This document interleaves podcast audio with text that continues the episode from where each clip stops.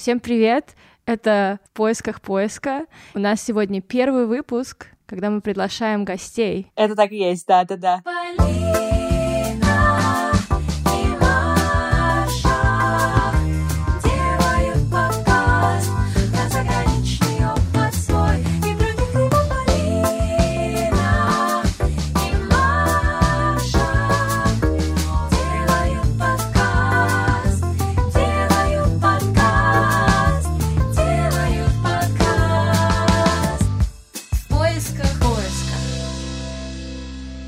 Первый гость — это потрясающая woman, very strong and powerful, yeah. которая совмещает в себе несовмещаемое очень много-много разных tasks. Лиза — основательница руководитель компании по карьерному консалтингу EP Advisory, сооснователь агентства по стратегическому брендингу Heard, создатель YouTube-проекта «История переезда», Forbes Contributor еще жена и мама. Wow. С 2010 года Лиза помогает русскоговорящим специалистам развивать карьеру в Европе от переезда до радикальной смены деятельности. И P-Advisory — это McKinsey для амбициозных и талантливых людей. Клиенты Лизы работают в таких компаниях, как Facebook, Google, Amazon, Bloomberg, Carlsberg, Badu и многие другие. Сейчас Лиза живет под Дюссельдорфом в Германии и управляет своими проектами дистанционно. Вот ты помогаешь ребятам переехать, и об этом мы обязательно поговорим. Как ты сама переехала? А, когда мне было 18 лет, я переехала из Краснодара в Лондон. Прожила в Лондоне почти 11 лет, и вот два года назад переехала в Германию. На самом деле оба переезда были исключительно личной мотивацией, такой э, э любовной мотивацией, вот, потому что э, когда была в Краснодаре, училась в КБГУ, все мне было прекрасно, никуда не собиралась. На отдыхе в Испании познакомилась с молодым человеком, э, моим теперешним мужем. Потом я приехала обратно в Краснодар и стала думать о том, как бы мне перебраться поближе к Европе, потому что муж у меня немец. И э, пришла в голову Англия, при том, что я никогда в Англии до этого не была, никогда не было мечты жить жить в Лондоне, то есть я не отношусь к этой категории людей.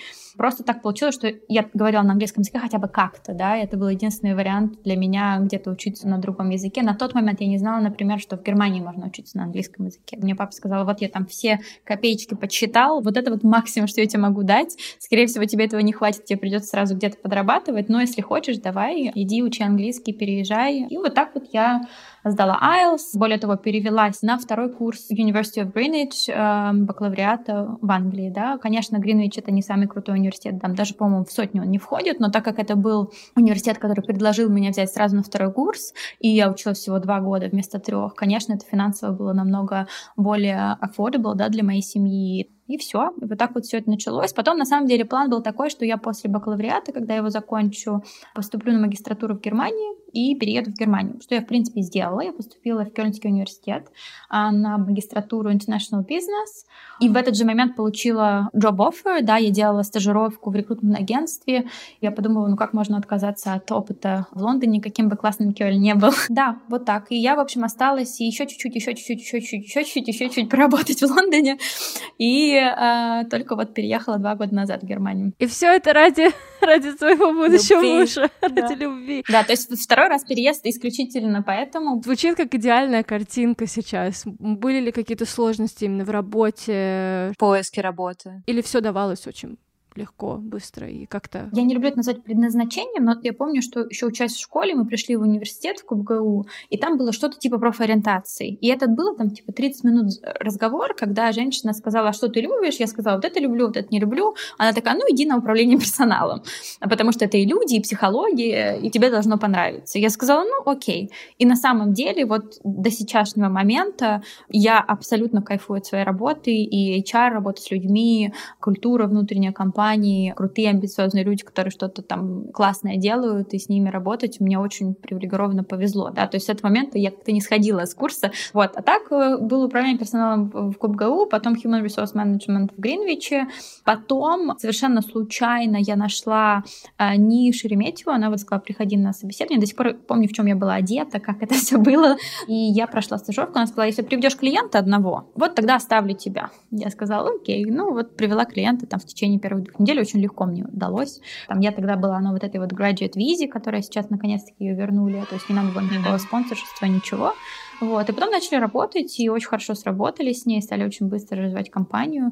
Я потом в какой-то момент стала партнером, мы сделали лицензию в компании, чтобы проспонсировать мне визу. А, семь с половиной лет работала в рекрутменте, и моя специализация так получилась. Это были family офисы, бизнесы русскоговорящих а, бизнесменов, и в большинстве своем мне приходилось встречаться либо с самими достаточно богатыми, успешными а, бизнесменами, зачастую миллиардерами, даже не миллионерами, в 99%, когда я заходила в комнату в митинг, на меня просто смотрели с ног до головы, и там часто задавали вопрос, а типа, а менеджер когда твой придет? И, и ты такая, э, а я менеджер тебе там 23 года, ты там им рассказываешь, кого им нанимать в команду, да, они так очень с опаской на тебя смотрят и с недоверием. Но потом, когда начинаешь разговаривать и вроде как бы показываешь свою экспертизу, то становится чуть легче, и они тебе начинают доверять. В дальнейшем, конечно, были очень хорошие отношения high net worth — это очень demanding люди. Это люди, которым надо все делать прямо вот в эту секунду, вчера. И я кайфовала от этого в какой-то момент. Потом к концу просто я поняла, что мне это уже перестало быть интересным. Конечно, когда ты чуть больше растешь и уже набираешься этого опыта, тебе просто становится это интересно, у тебя появляются там свои границы, ты думаешь, ну, чувак, а почему ты так со мной разговариваешь? И mm-hmm. постоянно нужно было доказывать, что ты не баран. То есть это было типа, мне нужен там финансист или там CFO. Присылаешь кандидатов, они интервьюируют, звонят с фидбэком. Все кандидаты не подходят вообще ни, ни на секунду. А потом из этих кандидатов берут двоих. Ну, то есть это вот стандартная была ситуация. У меня еще в тот момент, когда я начала выступать в университетах, начала общаться с молодыми ребятами, которые что-то искали, поняла, насколько они потерялись, поняла, что есть сегмент людей, которые на визах, которые, в принципе, рекрутерам не интересны, сегмент, который меняет карьеру, который тоже и рекрутерам не интересно. Я стала это выводить э, в отдельный бизнес, ну и так вот плавно, когда я начала потихоньку консультировать э, я там сделала анонсмент в LinkedIn, слава богу, у меня очень много connections в LinkedIn. И, в общем, как-то вот так все пошло. И сейчас у нас там больше 35 людей в разных странах. Wow. Да, и э, вот так мы развиваемся, да. И это было так все постоянно, постоянно, постоянно, постоянно, никакого такого брейка брейка не было. Это тоже, конечно, тяжело, потому что ты, ты думал такой, вот я 7,5 лет пахал, сейчас вот как отдохну. А, потом, потом, nope. nope. Я, наверное, могла отдохнуть, но это просто настолько было все exciting и новое, и что-то такое, работать с людьми, и все вот эти вот, э, когда там что-то у них получается, и там это, ты это видишь вот прям вот, вот, вот прям здесь и сейчас, это, конечно, очень такой волнительный опыт. То есть Лиза занимается непосредственно рекрутерством. Карьерой консультирования.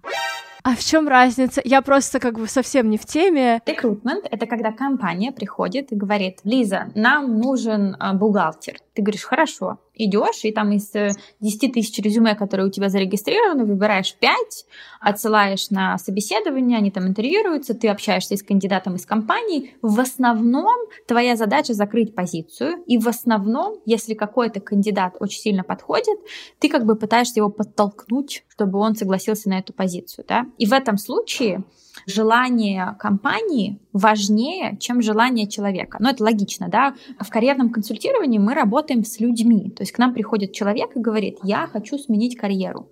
И он тебе платит, он твой клиент. И дальше ты с ним прорабатываешь, как это сделать, идентифицируешь какие-то pool of companies, с которых может человек работать, работаешь над его позиционированием, советуешь ему что-то уже отстраненно от компании какой-то конкретной, да. То есть ты фактически становишься его advocate, и ты сто процентов на его стороне. То есть если какой-то job offer ему не подходит, у меня нету мотивации его уговаривать что-то принять, да? Я ему просто дам объективную оценку, скажу за и против, объясню там, почему я считаю, что это хорошо или плохо, а, и все да, то есть э, вот так это работает. Ты консультируешь людей из разных профессий или у тебя есть какая-то направленность? Разные. У нас уже 10 карьерных консультантов, мы покрываем несколько стран, то есть у нас основной хаб это Лондон, но у нас есть карьерный консультант в Голландии, в Германии, а сейчас появился наикрутейший консультант в Польше, который покрывает Восточную Европу, и в Скандинавии, который покрывает Данию, Швецию и так далее. Сейчас вот мы в переговорах э, с девушкой в Дубае, Бельгии и дальше Азия, Америка Америка. И в том числе у нас есть, например, специалист по IT, профессиям технологическим, по маркетингу, по финансам. То есть мы как бы, да, конечно, покрываем все. За годы опыта работы, конечно, я поработала со всеми профессиями. Мне кажется, там даже были какие-то настолько странные профессии, что ты думаешь, ну нет такого человека в Лондоне, мы не, никогда не сможем такого найти, да, еще когда в рекрутменте были. А, но находили как-то, поэтому nothing is impossible. You can do it. Конечно, финансово, да, у нас там есть стоимость пакетов, которые нужно будет заплатить, но, например, мы выступаем очень много в университетах британских абсолютно бесплатно, и там делимся опытом, помогаем. У нас есть всякие партнерские тоже там вебинары бесплатные, которые можно посетить. У нас есть YouTube-канал, который называется EP Advisory, и не поверите, нам постоянно пишут люди, чуваки, у вас там 100 видео, все посмотрел, все сделал, получил работу, спасибо. Это реально очень частая ситуация. Мы очень любим создавать бесплатный контент, но если говорить про клиентов, конечно, у нас есть некие критерии. То есть, если, например, молодой специалист, он уже находится в Европе, ему там не нужна виза, или он там с какой-то визы переходит на другую, потому что для русскоговорящих ребят в большинстве своем это что-то связанное с визой, да, то, конечно, мы можем помочь. Выпадают люди где-то с тремя годами опыта работы, а если они хотят переехать конкретно, потому что там нет никакой визы, которая подходит под вот эти вот три года. А для Experience Professional они по зарплате не дотягивают, да, там и в Европу тоже, потому что там зарплаты на голубую карту начинаются от 57 тысяч. Что такое голубая карта? У нас будет гость, который будет говорить как раз, как он переехал из Киева, он uh, software engineer в Германию по Блау-карте. Блаука, я просто даже не понимала, что Голубая карта, да. В общем, да, то есть здесь зависит от того, какие цели у человека. Конечно, есть ребята, с которыми ну, нам просто нет смысла работать, потому что мы знаем, что мы никакой value не принесем. Например, если к нам обращается преподаватель английского языка и говорит, я хочу переехать в Лондон преподавать английский язык. Ну, как бы, ну, к сожалению, мы не можем в этом случае помочь. А вот русский, если он скажет, что он хочет русский преподавать? Есть, да, у нас вот даже была клиентка, которая нашла э, работодателя себе. Ну, нужно понимать, насколько это маленький рынок, то есть там вообще можно на пальцах руки пересчитать потенциальных работодателей. А где-то 65% наших клиентов это которые уже живут и работают в Европе, и оставшиеся это те, кто хочет переехать. Поэтому, конечно, если визовых проблем нет, если у человека уже там либо EU-паспорт, либо ILR, либо еще что-то, то там possibilities are endless. Такой вопрос, мне кажется, многим задаются. Насколько на выходцев из СНГ, ну и Украины, и Грузии, смотрят по-другому? Насколько вот нам сложнее, чем, скажем, европейцам, американцам или индусам там адаптироваться и найти работу в разных других странах? Я могу сказать, что, конечно, сейчас, я думаю, имидж еще хуже, чем он был. У меня даже были случаи, когда говоришь where are you from, и ты говоришь Russia, и такой Воу. Вот такой звук э, производится. У всех это было у нас. Да, от да. человека, и ты такой очень многое зависит от человека, потому что э, есть ребята, которые безумно быстро интегрируются. У нас есть клиенты, которые в достаточно молодом возрасте приезжают э, за границу, без акцента разговаривают на там локальном языке, супер интегрированные multinationals. Есть люди, которые, наоборот, очень сложно адаптируются. Тогда вот к ним прилипают все эти стереотипы. Э, если говорить про поиск работы, там не улыбаемся, сложно себя продать, не можем как-то объяснить ценность свою, недооцениваем себя, там куча всяких проблем самооценкой. И это все, конечно, транслируется, и работодатель это считывает, и здесь нет никаких эм, иллюзий на этот счет. Но если говорить в большинстве своем, мой опыт был такой, что некоторые компании в Лондоне предпочитали брать русскоговорящих специалистов versus европейцев конкретно, потому что русскоговорящие работали более дисциплинированно, они были более hardworking, они сидели до ночи там в офисе а, и что-то делали, потому что вот это вот чувство самозванца, отличника, хорошей девочки, мальчика там и так далее, это все вместе, а, конечно, да, дает о себе знать, поэтому очень зависит от ситуации. Но есть же огромное количество феноменальных девушек молодых, которые сейчас а, сами переезжают, сами находят крутые работы, а, и это просто, мне кажется, целый такой блок нового типа человека. Это русскоговорящая девушка 30-35 лет, которая просто nothing is impossible. И, и ты думаешь, как? Как ты могла все это сделать? Yeah. У меня есть одна клиентка, она переехала из России в Сингапур, из Сингапура в Мюнхен, работает на самые крутые car-концерны, а, просто rocking it. У нее высокооплачиваемая позиция. Все зависит от человека, я бы так сказала. Но какие-то стереотипы совершенно точно есть. Ну вот слушаешь и на самом деле вдохновляешься. То есть все возможно. Все, кто нас слушает сейчас, Все возможно. You can do it. Мы сейчас в EP Advisory сделали ребрендинг тоже, и у нас основной слоган — это Possibilities Beyond Borders. Мы раздвигаем какие-то рамки того, что дозволено и так далее, и примером своим и своих клиентов доказываем, что anything is possible as long as you believe in it and do something about it. Супер. Супер. Классно. О чем еще вообще нам надо разговаривать? Все возможно, ребят, все пережать, все пережать. Это да. же тоже не инфантильная позиция. Это не приходит, может, ты тоже говоришь, там все так звучит классно, но это было э, жестчайшие часы работы, это было очень много энергии во все это вложено, это sacrifices, которые я там делала, когда могла прекрасно там ни о чем не думать. Обратная сторона этого тоже есть, и она, может быть, не для всех понятна, и кажется, ой, там ему повезло или ей повезло, но вот за всем этим повезло стоит просто колоссальный труд и очень много um, sacrifices. А вот что насчет work and life balance? Баланс? Вот как ты mm. вообще это все делаешь? Конечно, нужно следить за выгоранием, и оно у меня тоже случается, потому что очень много всего хочется сделать, успеть. 2019 год и вот начало этого года, это было время, когда я, значит, эм, начала делать еще одну, одну компанию одновременно с этим, вот. И у нас родился ребенок в январе, вот. Но я думаю, вот это был лимит. Сейчас уже как-то полегче. Но это нужно слушать себя, наверное, да, и, и вот прям понимать. Я реально в Крисмас взяла complete time off, практически ничем не занималась, наверное, наверное, дней 20, и это очень помогло. То есть, слава богу, я могу себе это позволить, но это вот важно. Да, очень важно, мне кажется, отметить, что мы все не роботы, и тоже важно отдыхать. Да, слушать себя, конечно. Три совета тем, кто ищет работу в первый раз или мечтает о смене угу. специальности. Вот, может быть, про смену специальности поговорим. Наверное, у меня было несколько таких категорий. То есть у нас были клиенты а, самым быстрым переездом, например. То есть это был Илья, который обратился к нам, он в тот момент был в Будапеште, он искал работу, хотел переехать в Англию. А буквально через три недели он уже был в процессе получения визы. Тоже очень классный момент, что очень много ребят, когда, например, ставят себе цель, там, я хочу переехать в Лондон, она бывает на этом этапе сложно достижимая. Когда мы работаем с клиентами, мы говорим, давайте посмотрим все-таки, допустим, другие европейские страны, потому что там может быть легче. И вот это был как раз его кейс. И так вот, он согласился на работу в Берлине. Это была британская компания. Он сразу им сказал, что хочет э, переезжать в Лондон. И через два месяца они его перевели в Лондон. То есть он буквально в Берлине два месяца побыл и сразу переехал в Англию. И второй кейс, у нас была Светлана, бухгалтер, которая пришла, она училась в Англии, там чуть поработала, не смогла остаться, получить визу, вернулась. Два года из России искала работу, обратно в Англии, обратилась к нам, и через три месяца уже была в Англии на рабочей визе, прекрасно себя чувствует, при том, что, Полин, ты знаешь, что процесс получения рабочей визы, он там занимает полтора месяца как минимум. Поэтому вот это было, конечно, очень круто. У меня была еще одна клиентка. Это был такой мой личный, как мне на тот момент казалось, провал.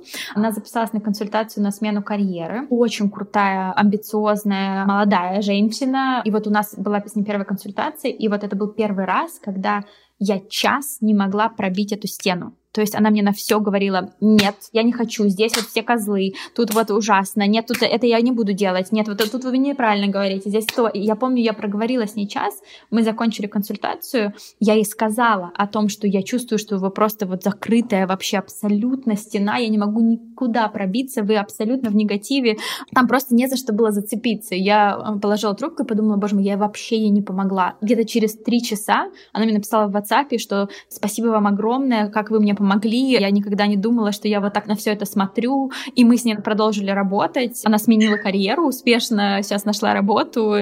У меня были такие annoying clients, которые, вот знаете, супер педантичные и такие, вот им надо все. А почему вот точку вы вот здесь поставили? А почему вот здесь вот точка запятой? А я вот читал в Oxford Dictionary, что эта точка с запятой э, должна быть вот там вот, а не вот там вот. И ты такой, блин, ну, ну, э, ребята, ну экспертиза же у нас есть, но мы же не просто так. У нас там Oxford Graduate, который вычитывает резюме, и вот он так говорит, что нужно, потому что это так нужно на английском языке. Но это были два человека, два маркетолога. И вот это такой сегмент, когда я знаю, что ко мне приходит клиент, который super annoying at first, and they end up being my most favorite clients, потому что я очень такое люблю, я люблю, когда меня челленджат, но, конечно, в моменты, когда все это начинается, ты такой, no, okay, there is more. Три совета, кто ищет работу или мечтает о смене специальности. Um, сесть, и понять, что ты хочешь делать. Всегда провожу аналогию. Ты хочешь а, где-то отдыхать. Если ты не знаешь, хочешь ли ты отдыхать на пляже, в горах, а, там в городе где-то гулять, если ты не знаешь, в какой стране ты хочешь это делать, ты никогда туда не попадешь. Вот с поиском работы то же самое. Если это смена карьеры, пойми, что ты хочешь делать, почему, реально, почему ты хочешь делать, что у тебя там за мотиваторы. Вот это мы делаем в рамках нашего пакета смена карьеры. Если это э, начальный этап, разберись в том, что ты хочешь делать. Да, будет совершенно точно, твои родители тебе будут говорить каждый раз, что тебе нужно быть банкиром или юристом. Мы с этим сталкиваемся 24 часа в сутки. Да, а ты будешь там гореть какой-то бизнес-идеей, я могу сто процентов сказать, можно будет найти опцию где-то посередине, где и ты будешь окей, и твои родители будут окей, и ты им покажешь, что ты можешь принимать решения. Мы всегда отталкиваемся от каких-то долгосрочных целей. Хочешь ты открывать свой стартап, ты молодой, папа хочет, чтобы ты работал в investment banking, давай посмотрим на какую-то компанию, которая максимально близко к той, какую ты хотел бы открыть, но при этом где-то пересекается, например, с финансами или еще с чем-то, чтобы твой папа был happy. И поработай, получи опыт, получи знания, посмотри, как работает бизнес, посмотри, как налаживать э, контакты, потом эти знания возьми и открой свой стартап. Вот, э, поэтому э, я не считаю, что в 2021 году люди должны э, делать то, что им очень сильно в напряг, или то, что они не любят, или вообще не понимают смысла того, что они делают. Более того, с ковидом еще больше дистанционных возможностей. Выход есть всегда, абсолютно точно. You can do it. Последние 50 лет у нас менялись профессии, появлялись какие-то новые профессии, какие-то уходили. Это нормально. У нас происходит автоматизация, все там боятся этих роботов. Но, блин, она же происходит, чтобы какие-то совершенно базовые рутинные вещи не делать. Эм, я считаю, что мы развиваемся в сторону креатива, стратегии, каких-то bigger things, которые люди будут делать, и все остальное будут делать программы, машины и так далее. Да, я считаю, что будет меняться scenery, будут появляться какие-то вещи, которые до этого никогда никто не знал и думал, что такого вообще не может быть. Самое лучшее — это исходить из своих интересов и того, что требует рынок. То есть если вы говорите «я хочу быть архитектором», но при этом вы понимаете объективно, что там, допустим, это очень saturated market, и там сложно найти работу, нужны вот такие вот такие, такие квалификации, и у вас нет возможности их получить, но это не будет win-win situation, да, но при этом, если вы поймете, почему вы хотите быть архитектором, что вас там привлекает, и, возможно, найдете какие-то смежные профессии, где и есть на это спрос рынка, и а, вы будете э, довольны, занимаясь этим делом, вот это win-win.